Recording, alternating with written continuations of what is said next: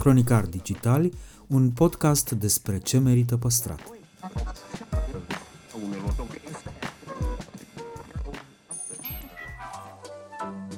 De patru ani promovăm patrimoniul în rândul tinerilor, scuturând de praf și prejudecăți interacțiunea cu istoria și cultura. Acum îndrăznim să plecăm în căutarea fericirii, în noi, în actul cultural și în farfurie. Îi aflăm prețul și reevaluările și ne bucurăm de fiecare proiect care face cel puțin break-even. Între heritage și cool, invitații, vedete, influencer și experți vorbesc despre propriile preocupări și pasiuni. Ne dezvăluie ce e important pentru ei și ar dori să transmită mai departe, care este relația lor cu patrimoniul românesc și ce înțeleg prin patrimoniu personal, pe cil și fan ca între prieteni. Moderatorii podcastului sunt Cristian Șimonca, a.k.a. blogul Otravă și jurnalista de cursă lungă Diana Popescu, cu noi episoade în fiecare joi. Cornel Ilie dezvăluie cum descoperă artiști noi și de ce crede că muzica românească involuează. Vreau să pun o întrebare așa, bine, în aer, pur și simplu. Pentru majoritatea artiștilor, câți ar mai cânta dacă n-ar mai exista nicio platformă pe care să se afișeze, dacă n-ar mai exista YouTube, Spotify, Facebook, Instagram, câți ar mai cânta, doar de dragul de a cânta, chiar dacă nu iau de nimeni. Și dacă se întâmplă asta, ar mai cânta același lucru? De azi încep să te uit, dar nu știu cum să încep Poate cu numele tău, așa că încep să șterg pe rând Câte o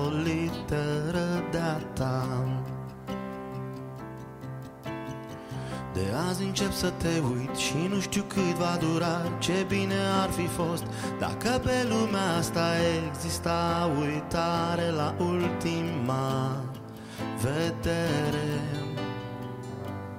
Detaliază problema show-urilor de talente de la noi și de ce discreția e una dintre calitățile pe care le apreciază cel mai mult la ceilalți. Interviu în secțiunea Patrimoniu personal, prețul pe fericire. De azi încep să te uit și nu știu cât va dura Salut Cornel și Salutare. bine te-am, uh, te-am Bine găsit. ne-am regăsit și aici. Mi se pare că la, la voi, așa dincolo de muzică, tot timpul voi încerca să faceți și alte chestii pe lângă. Pe lângă faptul că tu scrii, Muzica e un pretext, până la urmă. aia zic. Cred că așa... Sau Așa ai gândit tot de la început sau? Nu, nu, nu, nu. E, cred că am uh, identificat sau am conștientizat asta foarte de curând. Cred că după ce am făcut și documentarul. Mie nu-mi place trupa Vank. Noi suntem o trupă zombie. Noi suntem prea mainstream pentru underground și prea ciudați pentru mainstream. A ajuns o discuție de dacă ești pe Guerilla sau pe Kiss. V-am nicăieri. Era absolut isterie în momentul în care începeam, în orice moment, în orice oraș, în orice concert, cântam piesa asta, era isterie. Era rocker, mă, noi. Asta nu, nu, nu cred că e bine să le puneți. mă. Mama nu știe încă.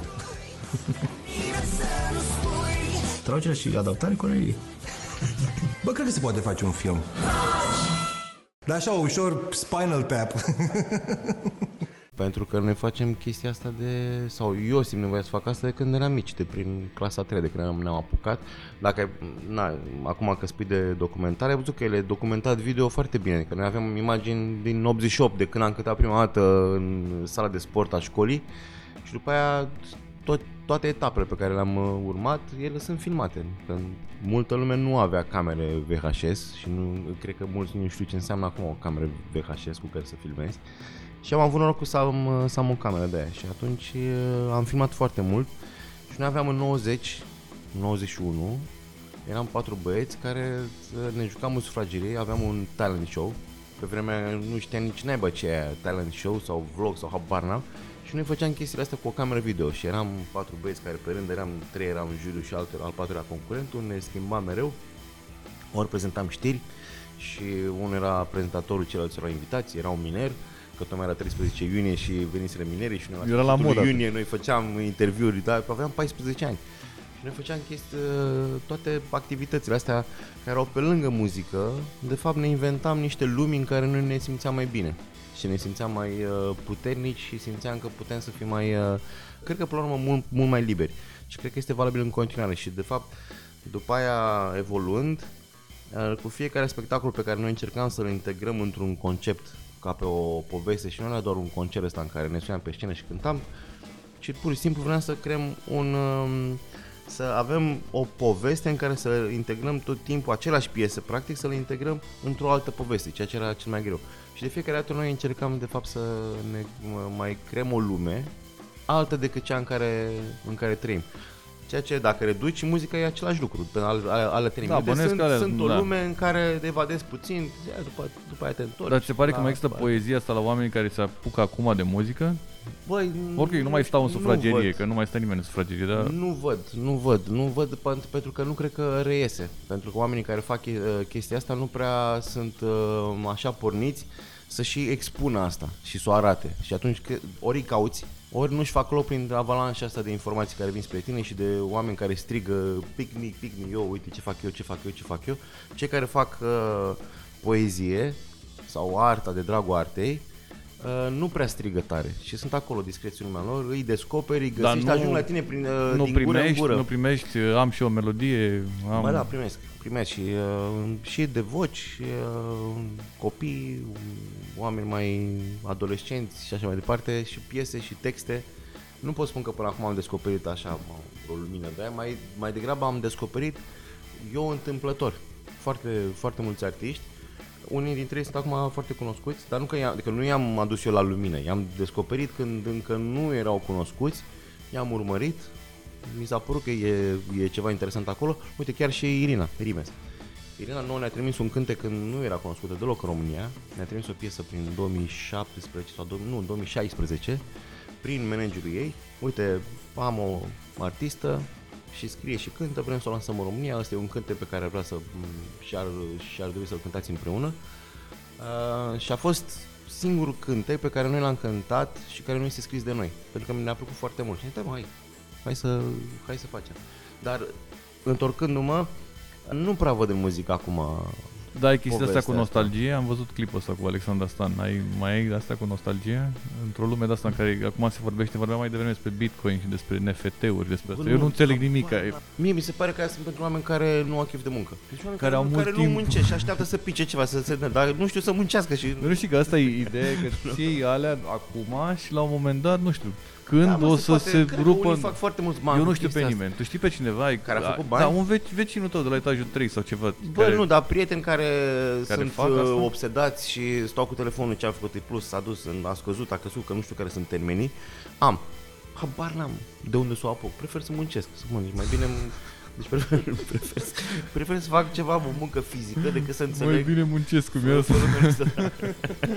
E frumos și cu NFT, dar mai bine muncesc. Dar cum ți-a venit ideea să faci clipul ăsta nostalgico, Uh, Mihail Arunceanu? soundul piesei este cumva, te duce în zona aia. Mie mi-a plăcut foarte mult perioada aia, na, fiind și perioada în care am crescut, uh, am ascultat foarte multă muzică ușoară românească, am ascultat foarte mult... uh, De ce se numea ușoară? Bă, nu, nu știu, Care era? Nu știu de ce, dar era... Era ușor de ascult. Stăteai așa într-un colț și se auzea Lejeră. undeva și era lejer, da? Dar N-am toată înțeles lumea a eu- crescut, că toți din generația noastră au crescut cu muzică ușoară, așa da, se nici eu numea. n-am înțeles de ce îi se spune așa, dar uh, mama asculta multă muzică ușoară românească, tata asculta clasică și jazz și la, veneau așa spre mine. Și uh, era ceva foarte frumos în muzica românească. În primul rând, scrierea era foarte bună. Cum se auzea era mai nasol.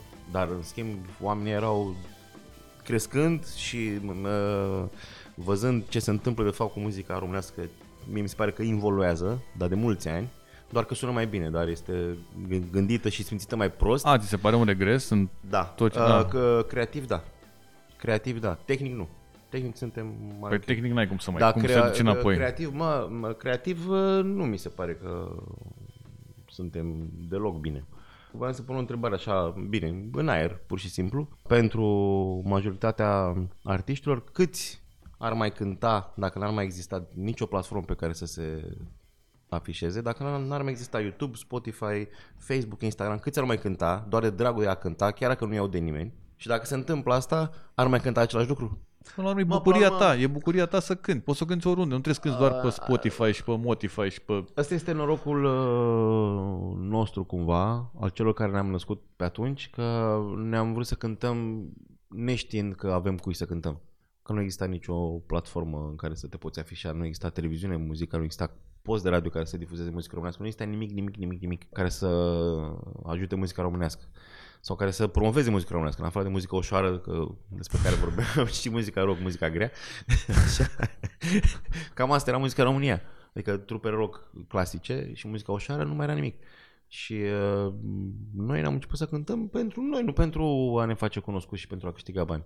Nu știu mă, dar mie, mie mi-e ciudă că oamenii nu mai dau importanță și mă, eu tot sper că după toată perioada asta, ăștia 2 ani de pandemie, toată demența asta care se, se întâmplă acum în jurul nostru, să, ne, să, mai, să mai curețe puțin din piața asta, din toate piețele ale României. Crezi asta? Nu mă refer la Chiar tarabe, crezi la asta piața că... cu tarabe. Da. Da, mă refer, uite, în piață, în industria muzicală, unii s-au mai lăsat. Că, să, că n-am avut, n-am avut ce să mai fac, n-am avut unde să se mai ducă, ce să mai... Și unii buni și unii răi, dar mai mulți răi, adică răi în sensul de neimplicați, netalentați, întâmplători, care erau pe acolo că le plăcea ideea de a fi în zona asta muzicală.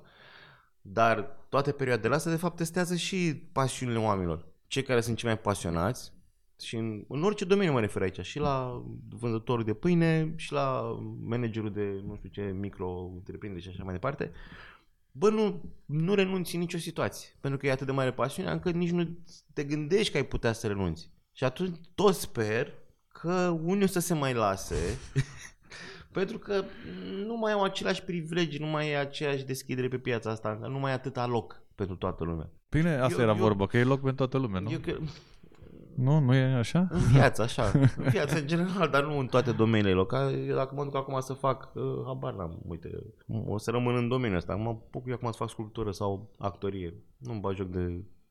Nu ocup un loc degeaba, când în locul meu trebuie să fie un, unul talentat care să se priceapă la chestia asta. Mamă, dacă ar gândi așa toți oamenii care... Că asta e, tot ce loc habardismul ocupăm ăsta. a, gă- degeaba și în locul nostru e altul frustrat care, bă, eu de ce n-am loc?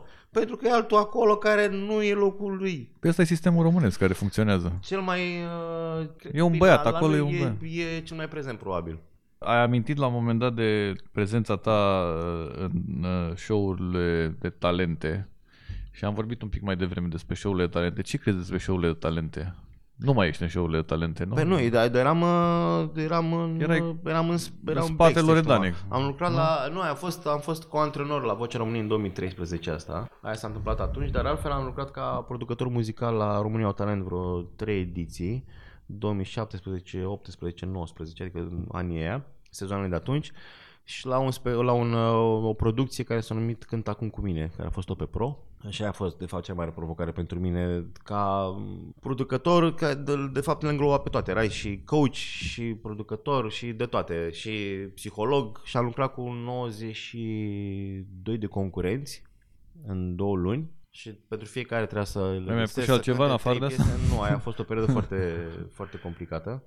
Uh, s-a filmat la Varșovia timp de două săptămâni și am lucrat cu ei, cu 92 de concurenți, am spus, a trebuit să găsesc pentru fiecare câte trei piese și să-l fac să cânte câte trei piese în spectacolul ăsta. În fața lor era un panel de 100 de artiști, printre care vreo 40 erau foarte cunoscuți și restul erau din lumea muzicii, actoriei, erau din zona asta de arte și tot, uh, toată miza era ca tu să cânti un minut jumate și câți din cei 100 din fața ta îi Se faci entuziasmează să la cânte cu ce... tine. A, să cânte cu tine. ok. Și atunci nu era, uh, nu era un concurs doar de voce, nu era un concurs nici doar de prezență, era suma unui artist în care stau, mă pun pe o scenă și trebuie să fac lumea să cânte cu mine. Asta mi-a plăcut foarte mult la formatul ăla, că nu era, o, uh, uite, la Vocea României trebuie să arăți voce. Cu toate că nu mai e vorba despre asta.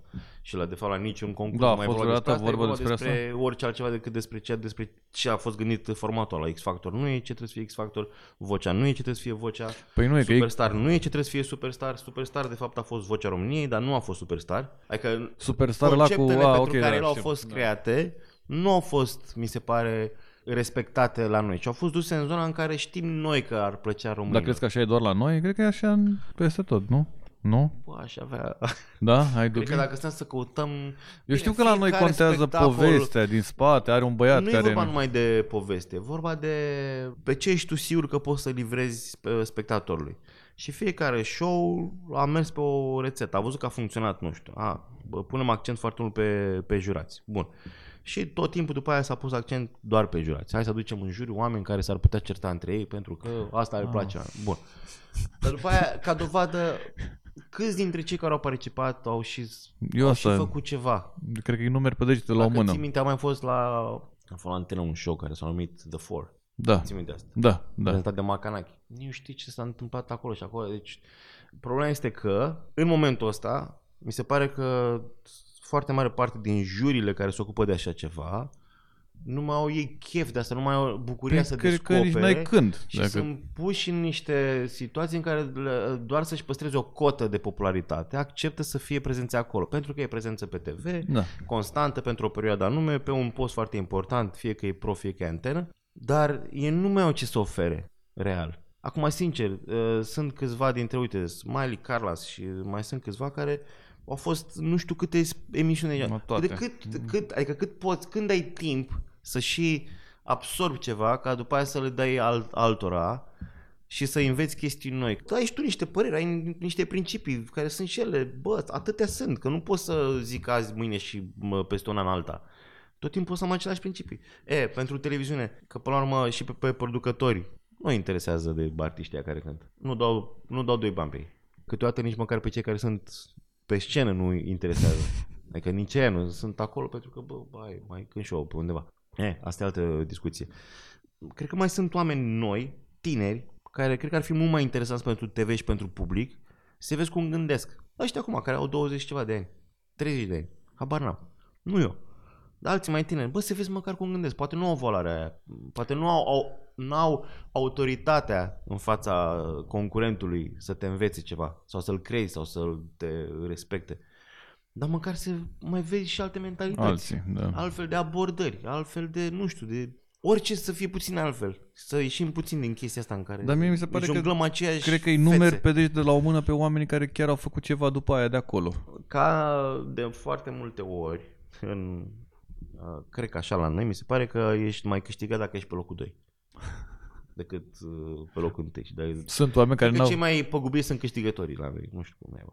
Deci, De ce? dacă te uiți, ori pentru că Te culci pe sunt ureche sau neserioși, ce? Cred că mai e și tendința publicului român de a, nu știu, de a, de a, de a simpatiza cu victima. Și tot timpul locul 2 Păi- este puțin victimă decât locul 1. Și tot timpul locul 2 e mai e, iubit cumva decât locul 1. E, avem noi faza asta cumva așa, să ținem cu ăla mai slab. Dar ăla nu neapărat e mai slab de pe 2, dar în fine. Cred că bă, așa am observat eu, bă, cine a câștigat îl înjură toți. Bă, oricât de bun ar fi. Că tot ne învârtim în jurul cuvântului ăsta meritocrație, care e un cuvânt care nu explică, adică nu există în România absolut deloc. Te frustrează cumva chestia asta că nu există, că valorile cumva, că na, avem și noi trei Nu știu speriați. ce mă frustrează mai întâi. Faptul că ușor, ușor uh, oamenii care uh, au valoare și știu că ar putea să schimbe niște lucruri nu mai au puterea și nu mai au credința să o facă și să, să se lupte pentru locul ăla. Sau faptul că din ce în ce mai multe sunt baricadele puse în fața celor care ar merita să stea într-o poziție și chiar să facă, nu știu, să, să, să încerce să și aducă acolo cunoștințele, viziunea, că până la urmă e chestiune de viziune în toate domeniile. Nu avem viziune, că la noi viziunea e de, e de pe azi pe mâine. Poți până mâine să schimbi ceva? Nu. Adică la noi e, totul se reduce exact la scociu și la E o vorbă că pe orice scenă totul stă într-un cablu sau într-un scoci. Deci poți să ai tu producția de 100 de mii de euro. Totul, se- o să se strice un cablu și nu o să poți să ții spectacolul pentru că s-a stricat un cablu care n-ai cum să înlocuiești deși ai băgat zeci de mii de euro în alte aparaturi. Și că nu e un scoci care să lipească ăla acolo. A, în asta stă. Tot așa, noi în loc să reparăm, dacă s-a stricat ceva, în loc să reparăm, să vedem, ok, de unde vine, peticim puțin. Și totul, tot timpul se peticește. Și așa e și cu funcțiile astea. Hai să aducem pe unul care poate să facă până mâine să ducă la capăt ce a început ăla, dar nu, la uite la fotbal, nu? Adică domeniile care nu sunt, adică sunt cele mai așa, că bă, acolo e, nu e nimic pe viață și pe moarte, nu in- influențează oamenii cu nimic. Cum? Că după Starea fiecare oamenilor meci, nu- după fiecare meci ai văzut că e o dramă de asta națională, știi? Gen, dar parcă nu știe, adică cumva, că oricum e, noi avem Bine, un traseu, un jos. Cred că, de Traseul fapt, nostru e doar așa, de multă vreme încoace. mergând pe întrebarea, Și în mai tot există sportul românesc. Eurovision, da, mai, Mai există fotbal? Mai există fotbal, că nu mai există nici fotbal. Legat tot de meritocrație, că acum să spun eu de ce nu avem noi economie, de ce spitale, a, nu știu, adică principial așa îmi dau seama de ce nu. Dar nu nu am urmărit eu atât de atent, nu cunosc atât de Da, mă, bine nu eu poți să subiectul pui astea. punctul Bă, dar aici, ok, uite, la da. sport, unde se pricepe toată lumea și la muzică, pot să spun. Că acolo se observă până la urmă nu? și pornirile din toate celelalte domenii, că totul se răsfrânge până la urmă în zona de entertainment. Nu? Și era tot așa o vorbă cu vezi ce artiști ai în, în țară și o să-ți dai seama, care și mai cunoscuți artiști din țară și o să dai seama de fapt ce fel de țară e. Facem provocarea asta. nu vrei. Da, nu știu, mie mi se pare la asta cu, apropo de, mi se pare că nu e un, nu cred că există un domeniu în care să zici, domne, la asta suntem, uite, la asta suntem, nu știu, spitale, uh, învățământ. uh. Bă, probabil Adică la- cred că cumva și muzica și sportul sunt cam în aceeași... Probabil în zona de IT stăm excelent. Da, Bă, mai mult de atât da. nu știu. Da, dar pare că poate au un PR foarte bun. Da, uite, la, la sport mi se pare că e din ce în ce, La mi se ce? pare, la sport mi se pare că suntem din ce în ce mai... Pe, la, tot timpul au fost pe... Noi tot ce am avut în sport a fost pe talent. Pe talent individual. Nu, adică câte sporturi... Adică de- accidente, ca câte să le spunem.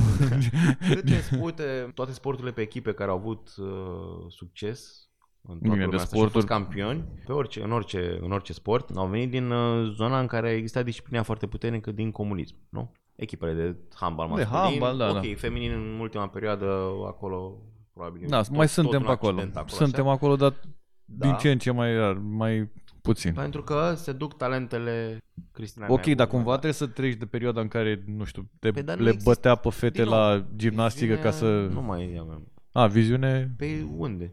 E de asta, gimnastică, da. VR de la... Nu avem. Fotbal. nu, nu mai avem praf. nimic.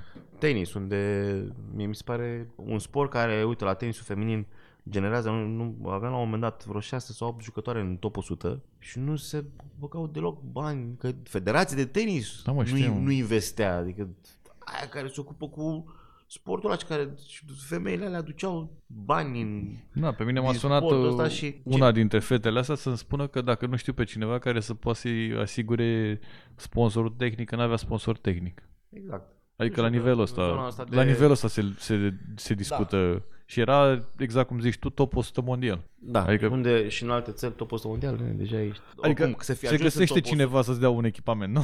Asta vrei să zici? Nu, dar dacă ai ajuns acolo înseamnă că ai fost împins de la spate de un sistem care a avut grijă ca tu să ajungi acolo. Dar la noi Da. este pentru că a avut uh, noroc să crească într-o familie care a avut bani și care a crezut în tine și ți-a plătit antrenamentele, că e un sport scump și așa mai departe. Ai găsit un antrenor care să meargă cu tine peste tot și să accepte să-l plătești mai târziu sau să dea procent, să nu vrea bani acum, să vrea mai târziu și tot felul de alte sisteme, uite cum a fost și cu Hănescu și cum a fost cu mulți alți și, și cu Simona, că și ea la fel mă, sau Da, da, da, normal, da. Că cam ăștia au fost oameni care au avut succes la noi în sport. Că am tot vorbit despre După, lucruri după uh, ce am salvat sportul, acum de, zi, de rău. ce mai salvăm? Nu, nu mai salvăm nimic. Avem, avem spitale, avem de toate.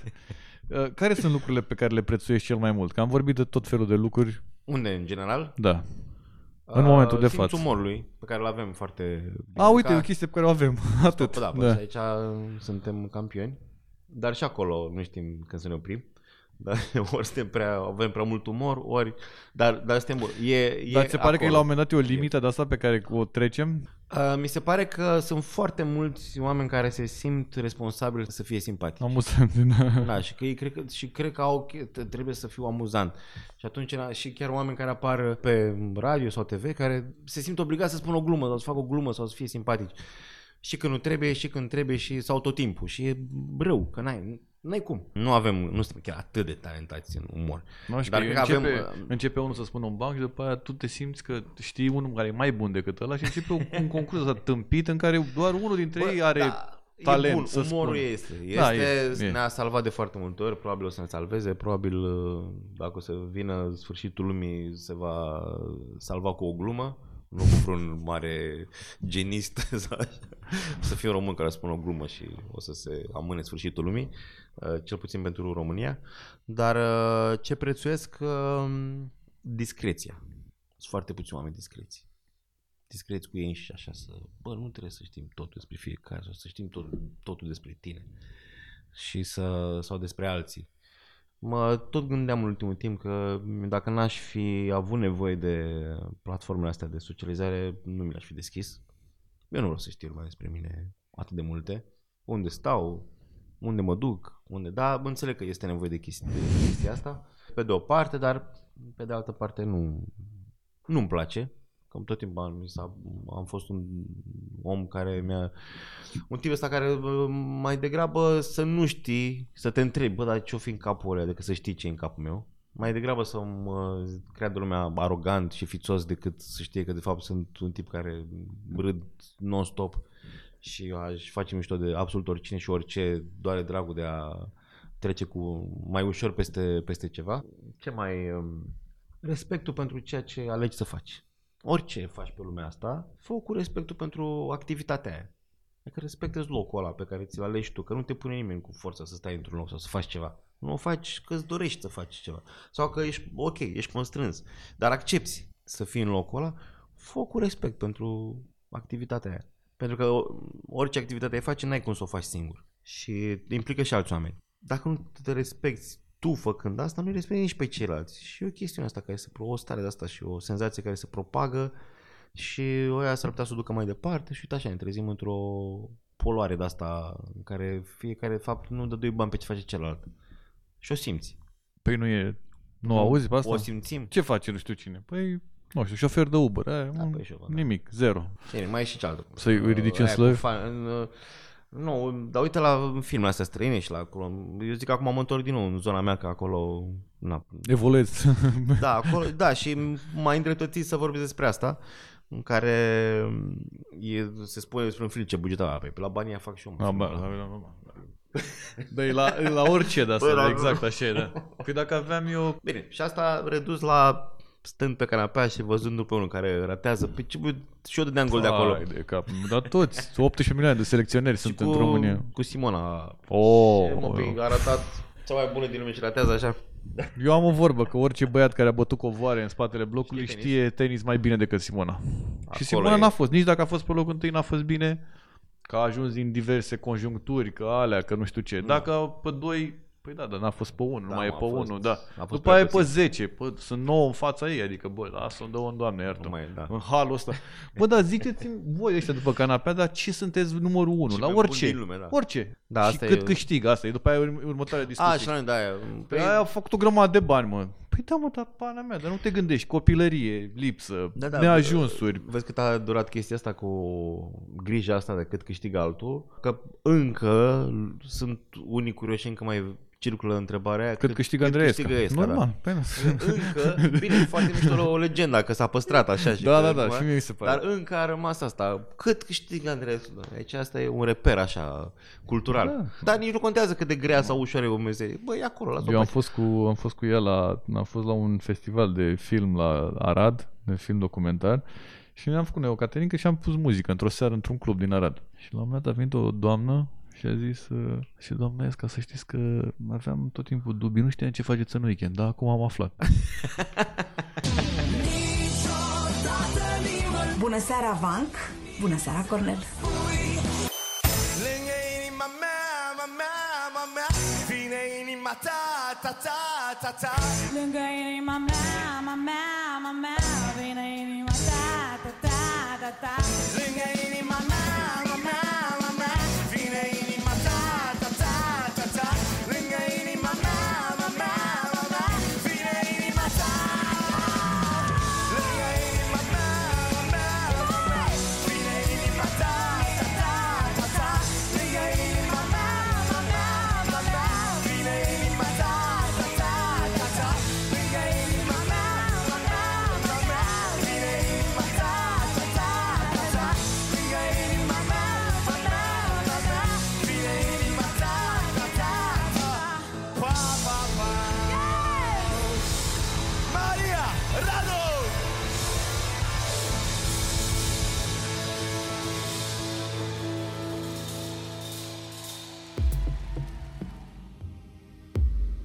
în general le place să blamăm noi în România, poate că și alții, să zicem, ăia, oleo ce ne, needucați sunt americanii. Dar dacă te uiți la tine și tu, habar n-ai, nu știu, Tajikistan, habar n-avem și nici că ne, știi? Și nici nu ne interesează până nu se întâmplă o poveste de genul ăsta.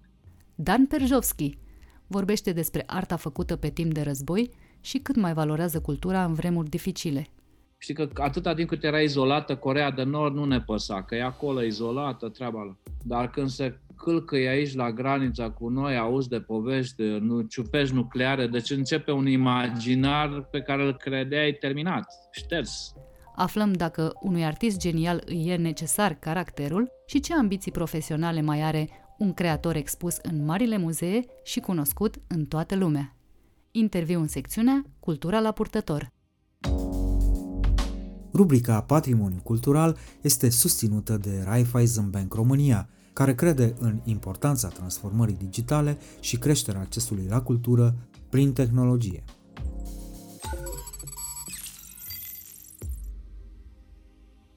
Salutare tuturor! Astăzi la secțiunea Culturală la Purtător. Invitatul meu este un artist uh, mereu conectat la realități incomode și mereu pregătit să reacționeze la ce îi se pare că trebuie sancționat și corectat. Domnule Dan Perjovski, bine ați venit la Cronicar Digitali! Bine te-am găsit! Din fericire și în același timp din păcate, un creator preocupat de politic și social nu rămâne niciodată în pană de subiecte cel mai recent și mai crunt dintre ele este firește războiul din Ucraina. Cum vă raportați la el ca artist? Am văzut deja în desenele dumneavoastră. Aș fi vrut să știu ce simte omul Dan Perjovski în legătură cu ce se întâmplă acum atât de aproape de noi și care ne afectează într-un fel sau altul pe toți. Păi, e un, e un soi de pachet, așa, știi? Adică, într-un fel, nu, parcă nu-mi revin din punct, nu, nici nu vine să cred ce se întâmplă. În alt fel, parcă mă simt obligat să mă uit cu atenție și să nu iau un singur punct de vedere, ci mai multe, pentru că orice cataclism de genul ăsta cumva developează întreaga lume în care trăim, știi? Și extraordinara e empatie și solidaritate, cum am văzut, inclusiv la ai noștri și când zic la ai noștri, de la cetățeanul simplu, la asociații, la biserică, până și statul, adică toată lumea a făcut tot ce a putut sau face tot ce poate, dar vezi și în fine, chiar am citit recent un articol despre nevoia de a avea oameni care nu se înscriu în cor. Și eu nu sunt aici pentru o dizidență a părerii comune, dar e bine să, să, să avem o perspectivă un pic mai largă, un spectru, să vezi, știi, să vezi spectrul mai larg aici. Deci, unu, am fost șocat ca toată lumea, îți dai seama, și ca artist și ca cetățean și numai asta ne lipsea la toți uh, după pandemie, știi? Sau încă nici nu e după pandemie, da? Uh, n-am murit destul atunci, ia, iată, că nu s-a terminat nenorocirea, am uitat, am uitat noi de ea, da? Și vine povestea asta altă. Deci numai, numai locuri de astea în care, știi că eu sunt neesențial, de la, de la neesențial. Aici e o discuție mai largă, că, de exemplu, sunt artiști în Ucraina care n-au vrut să plece, că au rămas să lupte și alții care au rămas să facă lucruri acolo cu arta pe care știu să o facă, deci au și ei rolul lor. Deci sunt da pe spate, nici nu știu ce să mai cred, sunt uluit, mi se pare îngrozitor că în secolul 21 repetă secolul 20 și că nu, nu, nu avem instrumente să oprim nebunii, știi? Știi că atâta timp cât era izolată Corea de Nord nu ne păsa, că e acolo izolată, treaba lor. Dar când se călcăi aici la granița cu noi, auzi de povești de nu, ciupești nucleare, deci începe un imaginar pe care îl credeai terminat, șters, nu? Și dintr-o dată e posibil. Știi, când a fost ras Aleppo de pe fața Pământului, părea așa o carte poștală exotică de undeva de pe altă planetă. Uite că Mariupol așa arată, știi? Bine, bine, și asta e altă poveste, îți dai seama. Eu, eu am fost doar la Odessa, am lucrat cu artiști din Kiev și așa, dar nu știam mare lucru și ăsta e adevăr. Am, am ceva uh, relații, chiar acum am corespondat cu niște tipi, dar mai mult intermediat prin polonez, ca să vezi, știi? Adică galerii sau instituții poloneze făceau proiecte obligatoriu cu bieloruși cu ucrainei. Noi în România nu prea ne... Nu prea, noi nu, nu prea știm geografia acestor țări. Nu? Am fost nevoit să, să învățăm acum uh, cu războiul. Da. Știm și unde e Mariupol, și unde e da. Herson, da. și unde da. sunt toate. și. Exact, adică știm, îți dai seama că îi judecăm noi, în general ne place să blamăm noi în România, poate că și alții, să zicem, ăia, oleo ce ne, needucați sunt americani, dar dacă te uiți la tine și tu, habar n-ai, nu știu, Tajikistan, habar n-avem și nici că ne, știi? Și nici nu ne interesează până nu se întâmplă o poveste de genul ăsta. Și um, chiar mi-a, nu că mi-a părut rău, dar adevărul că m-a întrebat cum mă simt. Bă, ca om mă simt super frustrat. Nu știu, parcă, nu știu, nu vine să fac ceva și nu știu ce să fac, știi? Adică, într-un fel, eu am zis că contribui la toate poveștile astea cu ce pot eu să fac, cu desene, cu... în fine. Asta e contribuția mea, că și admir pe oamenii care s-au dus în graniță, au înghețat acolo, știi? Dar am o frustrare așa că parcă, nu știu, Ții minte la colectiv când mureau în fiecare zi niște oameni și nu știai ce dracu să faci, că tot mureau, tot, tot, tot, tot creștea așa un fel de tensiune enormă în noi. Așa și acum, parcă tot crește un fel de, și nu știu cum, unde să răbuvnească, știi? Așa mă simt, cu sub capac, sub presiune. Apropo de război și de artă și de ce poate face oricine, uh, există întotdeauna voci care spun că arta nu e nici pe departe o prioritate în timpuri grele dar de cealaltă parte există un exemplu recent. Chiar în primele zile ale războiului din Ucraina, rușii au distrus Muzeul de Istorie Locală din Ivankiv, care este un orășel la vreo 80 de kilometri de Kiev. Și acolo erau 25 de lucrări ale unei foarte apreciate artiste, Maria Primacenko. Așa că localnicii au intrat în muzeu, au salvat lucrările și le-au adăpostit în casele lor. Ce ne spune asta până la urmă despre importanța artei? Păi, acum știi că se generează tot felul de imagini din Ucraina și lumea de data asta e atentă. Ai văzut monumentele umplute cu saci cu nisip. Deci nu se mai vede cine e bărbatul de bronz. Dar uh, asta tot îți spune, știi că și unele, pe unele le-au învelit cu bureți, îți dai seama că buretele nu o să ajute la mare lucru, dar ideea, ideea e că trebuie să-ți aperi valorile, ceea ce tu crezi sau ceea ce ai definit ca fiind uh, important național și internațional, ca țară, ca sistem, dar și vezi cum există tu acum, nu știam de povestea asta, ca și cetățean. Păi asta, asta, de, asta vine din speranță, că asta înseamnă că e viață și după război, da? Și atunci, după război, acele lucrări vor fi foarte importante.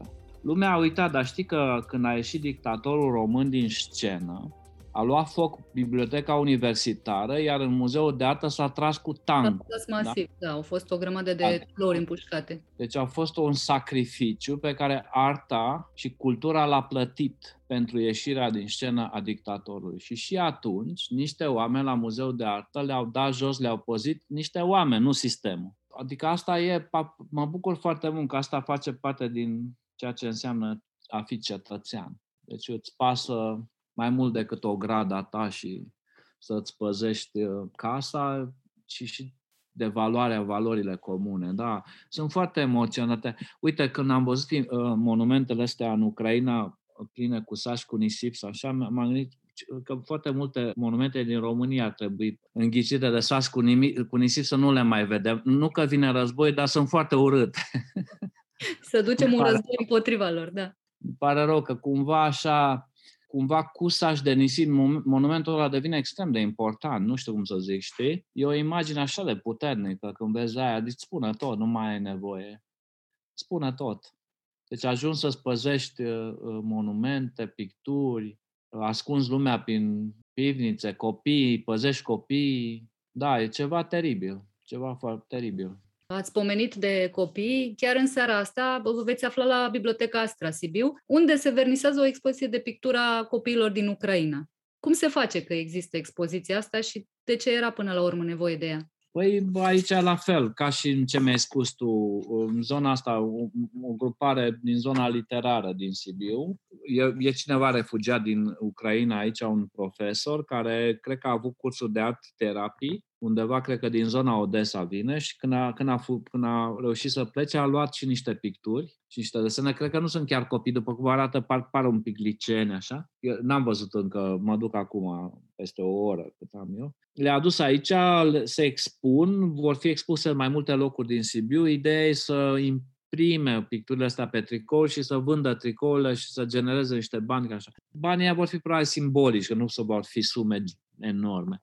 E mai mult să țin atenție felul în care copii sau adolescenți răspund că li s-a dat o te- cred că au avut o temă să, să picteze despre război. Uh-huh. Da, unele din imagini sunt destul de surrealiste, așa foarte literaroide făcute, ca să priceapă toată lumea despre ce e vorba. Deci important e să tipul ăsta de imagine pe care o face cineva care a fost sub acel sau este în continuare sub acea nenorocire e important. Acum, să știi că, de exemplu, eu personal prefer desenele copiilor, copii, copii, știi, ăștia mici, mici, care n-apucă să, n-apucă să vadă filme la Hollywood sau uh, albume cu Dali. Și ăștia au o imaginație extraordinară. Deci eu sunt uh, avocatul teoriei că uh, uh, orele de desen la școală, la, la copii, la ăștia, la clasele mici, ar trebui să fie invers, să fie ținute de copii și să învețe profesorii. Pentru că noi, ca adulți, suntem plini de stereotipuri, de reguli, de chestii, nu mai vedem bine. Ori copiii penetrează, sunt niște, niște personaje libere și au o imaginație fabuloasă, fabuloasă. Ce să-l înveți tu pe un copil să deseneze dacă el are deja lumea aia pe care eu nu mai am ca adult? Eu am pierdut-o. Deci eu sunt pentru lucruri de genul ăsta, dar un pic făcute cu grijă, că în ultima vreme la noi și în toată lumea e un mod așa în care toți îi învățăm pe copii să picteze. Bă, ia mai să luăm noi o pauză, să ne învețe ei pe noi. Doi, toată lumea face workshop-uri, nu știu dacă ai văzut, știi? Tot, ia să mai luăm noi o pauză, ia să mai și ascultăm, știi? Că toți vorbim și învățăm pe el alții. Ia, ia să mai ascult, să mai vedem, știi? Da, deci ă, la, la biblioteca asta mă bucur că e la bibliotecă, iarăși, că biblioteca pentru mine e un teritoriu fenomenal, e un teritoriu uh, democratic, gratis, deschis pentru toate culorile pielii și toate religiile și toate orientările de gender, de astea care nu, Putin nu vrea să, știi? Putin și cu politicienii români nu vor asta cu gender. Dar uh, biblioteca e o platformă fantastică și mă bucur că biblioteca asta din Sibiu găzduiește acest proiect. Să-i lăsăm pe Putin și pe restul politicienilor să ne întoarcem un pic la dumneavoastră.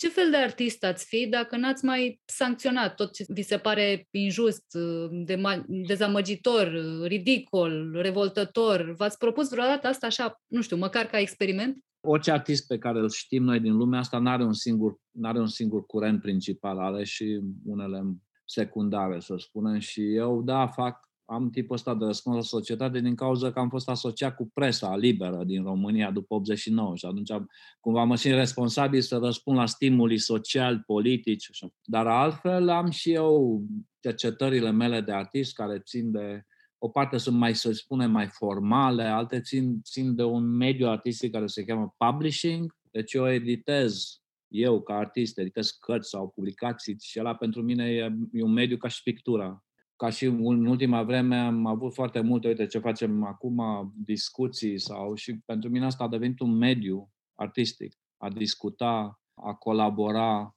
a împărtăși lucruri.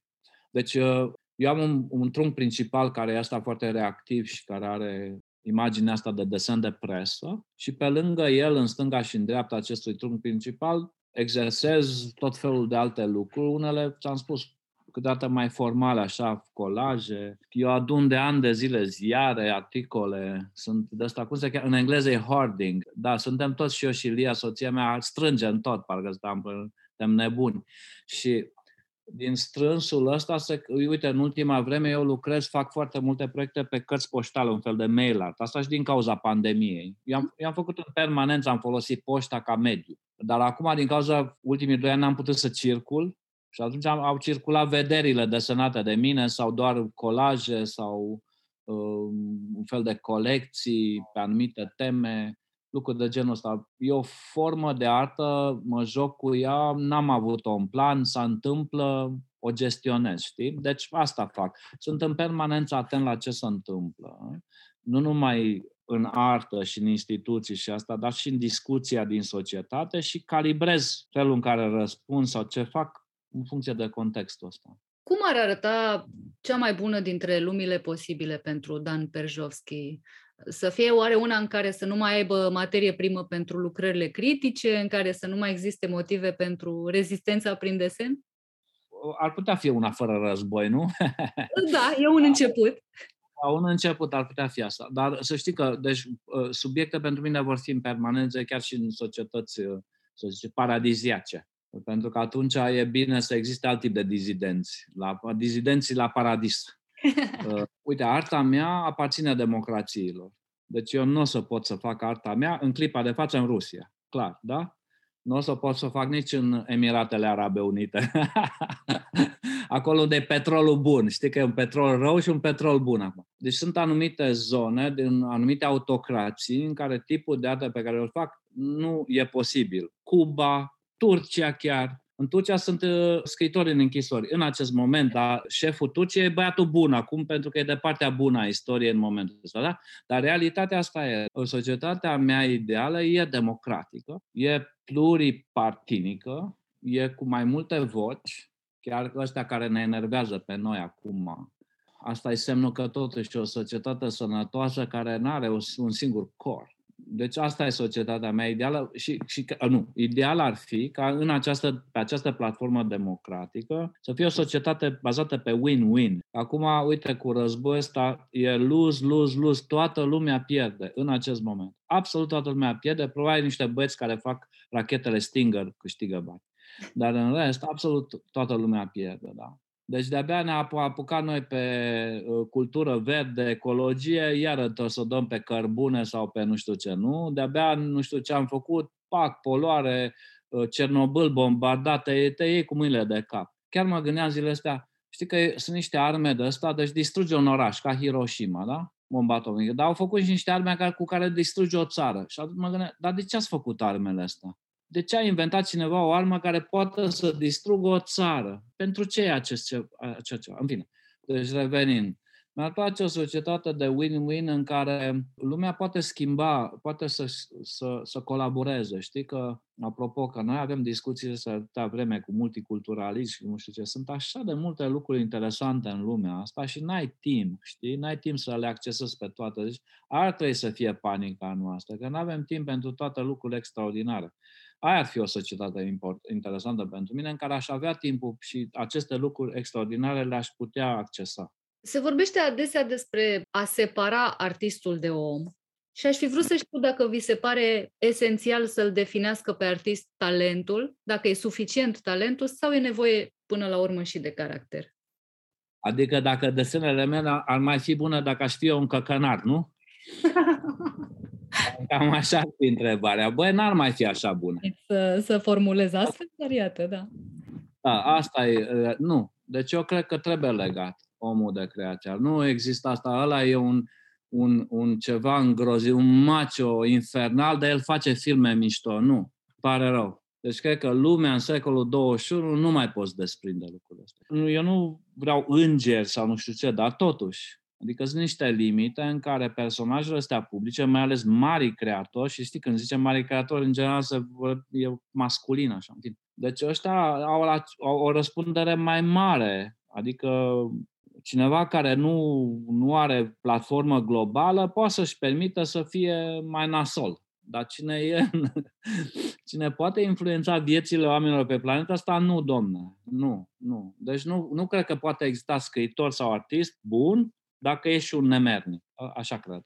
Nu e chiar cel mai uh, comod dintre răspunsuri și nici uh, cel mai, cel mai comod dintre scenarii, dar... Nu mai știm prea multe, aflăm prea multe, s-au scris biblioteci întregi, nu, deci nu mai, pot, nu mai poate egoismul ăsta în care eu sunt așa, luați-mă, așa e geniul meu, nu mai există. Nu mai există chestia asta. Du-te cu geniul tău, du-te. Ia-ți iahtul lui Putin sau lui ăla și du-te și mergeți cu iahtul ăla și fiți genii nasoale unde vreți voi.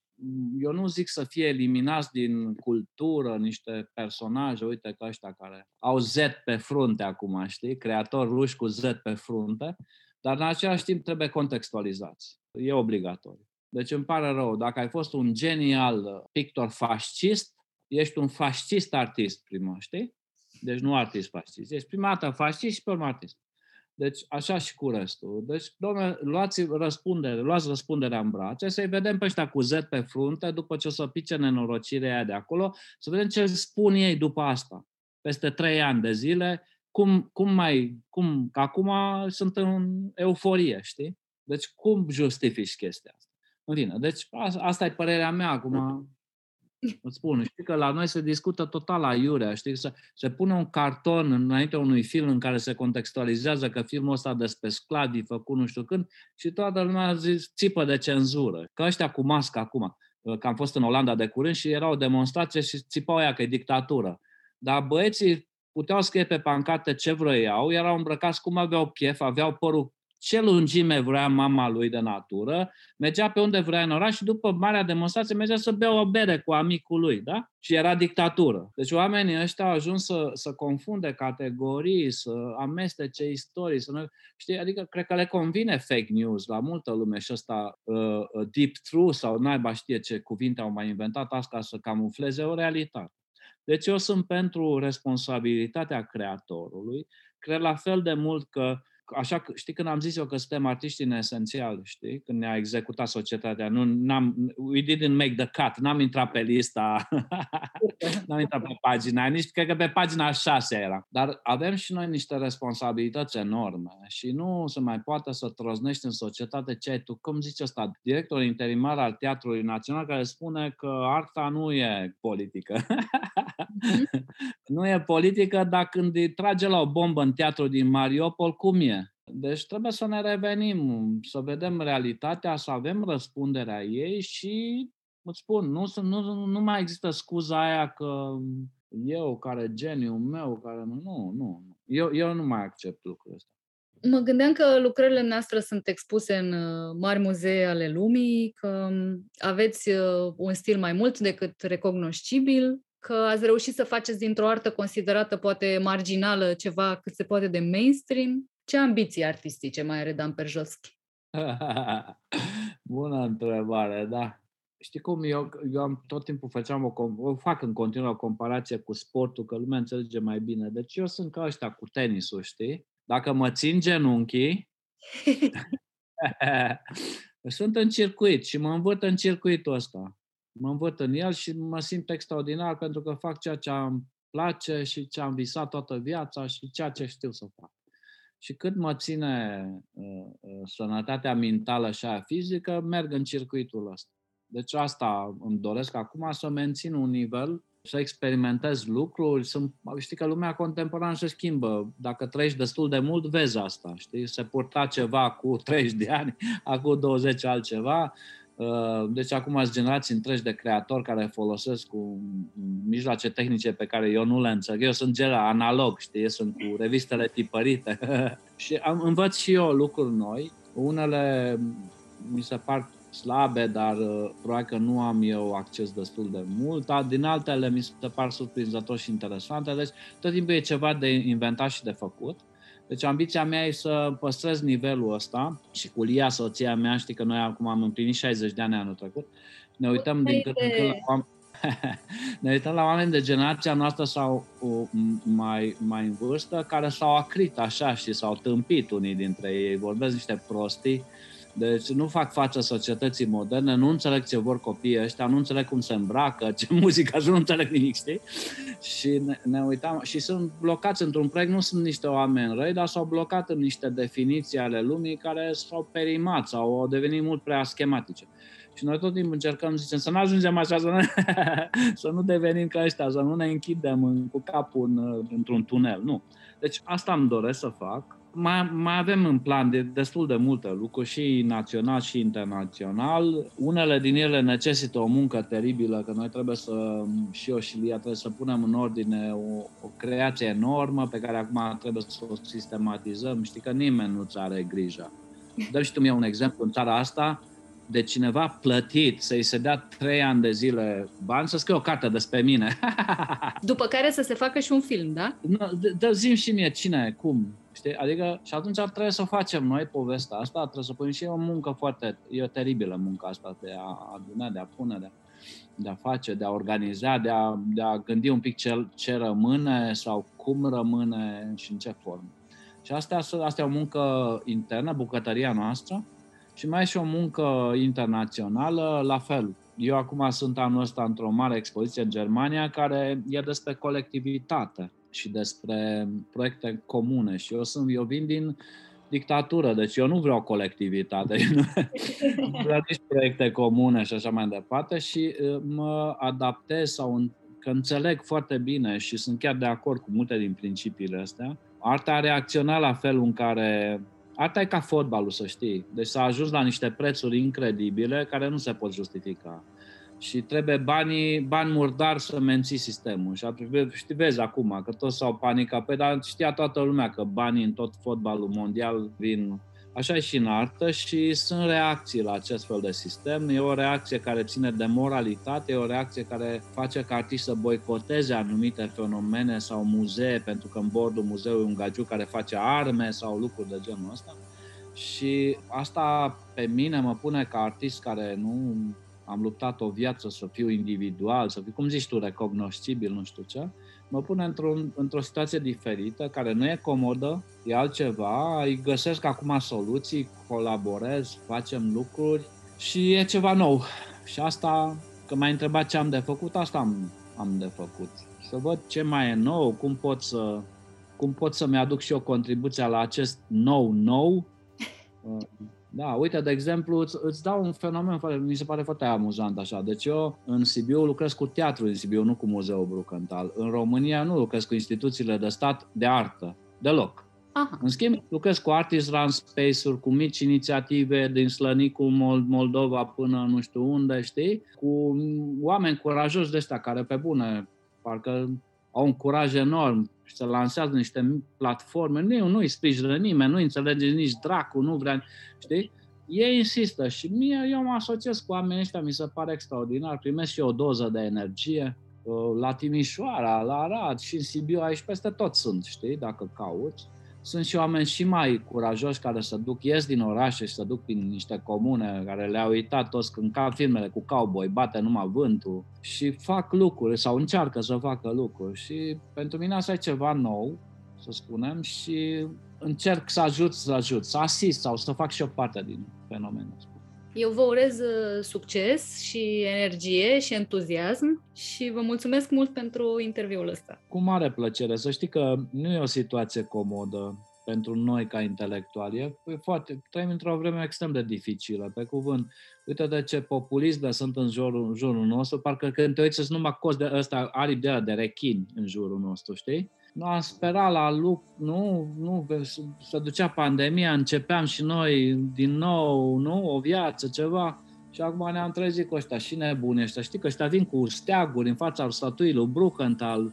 Sau țăcănit cu totul, pe bune. Dacă, dacă n-ar fi grav, ar fi amuzant, așa, știi? Ar fi Mr. Beam, bine, așa, știi cumva. Dar, de fapt, e, e nasol. Pentru că suntem în secolul ăsta și niște oameni maturi se lasă vrăjiți de niște manipulatori ordinari. Știi, e, e culmea culmilor. Noi, eu când am crescut în România comunistă, n-am avut informații.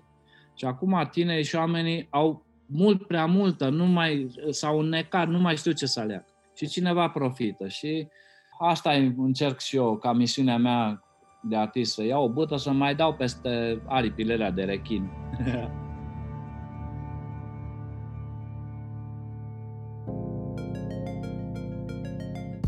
Podcastul Cronicar Digital este susținut de Raiffeisen Bank și Electrolux România. Partenerii proiectului sunt convinși că, prin accesul la educație, cultură și tehnologie, putem deveni cea mai bună versiune a noastră.